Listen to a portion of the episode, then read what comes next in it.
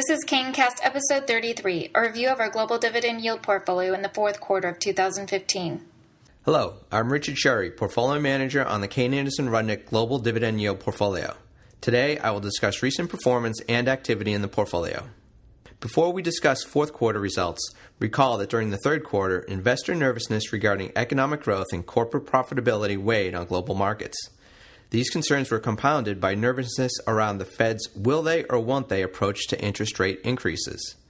As is typically the case when investors are concerned about an economic slowdown, the global dividend yield portfolio outperformed. Markets subsequently rebounded in October, and although they drifted lower in November and December, they advanced nicely for the fourth quarter. The global dividend yield portfolio also advanced during the quarter, but as is usually the case in a bounce back rally, the portfolio underperformed somewhat.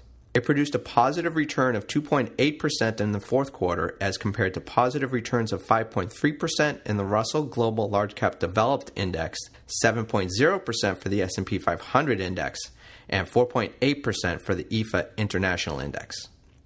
During the fourth quarter, higher quality stocks held up relatively well as investors remained concerned about economic growth.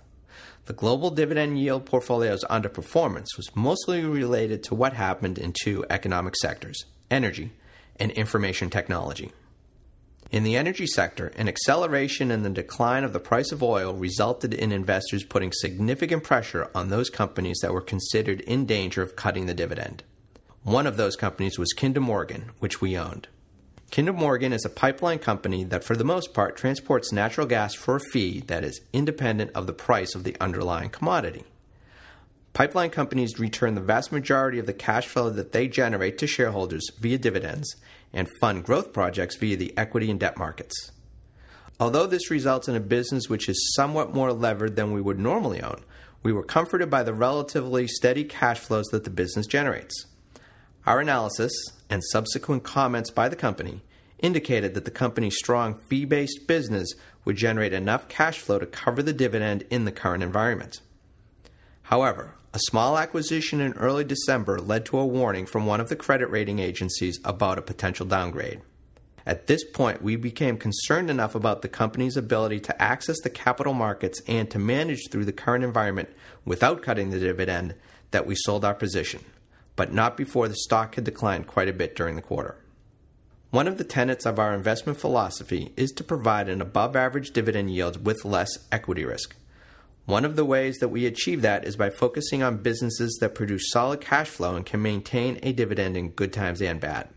That focus contributes to a reduced level of risk in the portfolio. When it becomes apparent that a dividend cannot be maintained at its current level, we sell the position. In the case of the information technology sector, it was less about what we owned and more about what we didn't own. In an environment in which investors were concerned about economic growth, they gravitated towards businesses that have been able to produce growth even in the current economic environment. The businesses that we own in the information technology sector did well, especially Paychex and Microchip Technology. They just didn't do as well as companies such as Alphabet Inc., formerly known as Google, and Facebook, which were both up more than 15% during the quarter. On the positive side, many of our steady eddy, longer term holdings did very well during the quarter.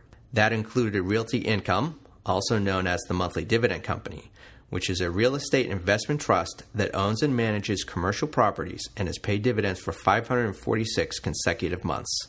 Our winners also included the cigarette and tobacco company Philip Morris International and Kimberly Clark, which among other things makes Huggy diapers and Kleenex tissue.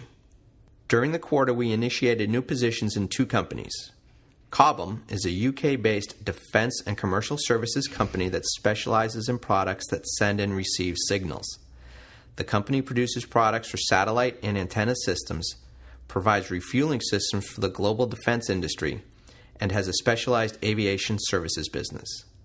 The business generates mid teens operating margins, and the free cash flow which the business produces has allowed the company to maintain or increase its dividend for 43 straight years. We also initiated a position in WEC Energy. Formerly known as Wisconsin Energy, WEC Energy provides electric generation and natural gas distribution services in the upper Midwest. The company benefits from ownership in some assets that produce an above average return on equity for a utility.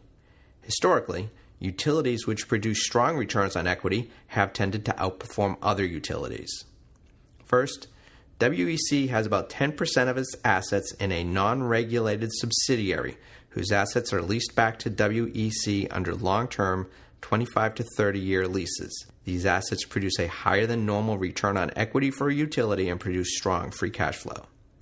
In addition, the company also owns approximately 60% of American Transmission Company, which is a transmission only electric utility that is regulated nationally, not at the state level. Transmission utilities are allowed to earn an approximate 12% return on equity, above the typical 10% allowed return by most states. In terms of what we sold during the quarter, in addition to Kinder Morgan, we also sold Artisan Partners.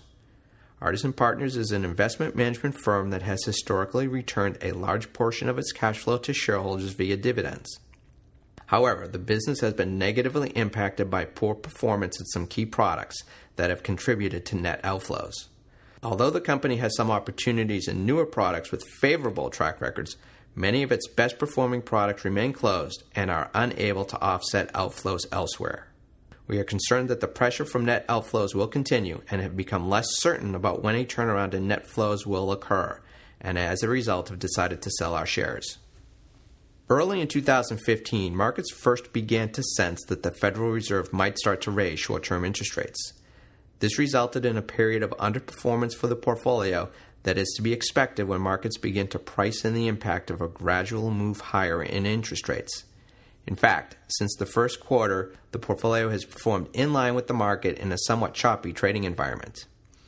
It is a large, 1 to 3 percentage points or more, unexpected move higher in interest rates that has the potential to produce a greater level of underperformance for the portfolio. As we enter the new year, we have seen markets continue to be volatile to the downside as concerns about global growth rates continue to hang over the market.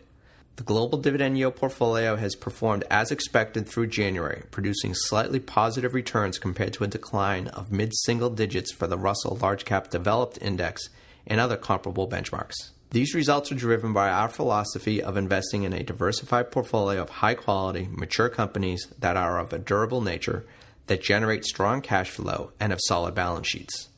These kinds of businesses are generally favored by investors in times of economic uncertainty. Thank you for listening to this recording, and as always, we welcome any questions or comments you may have.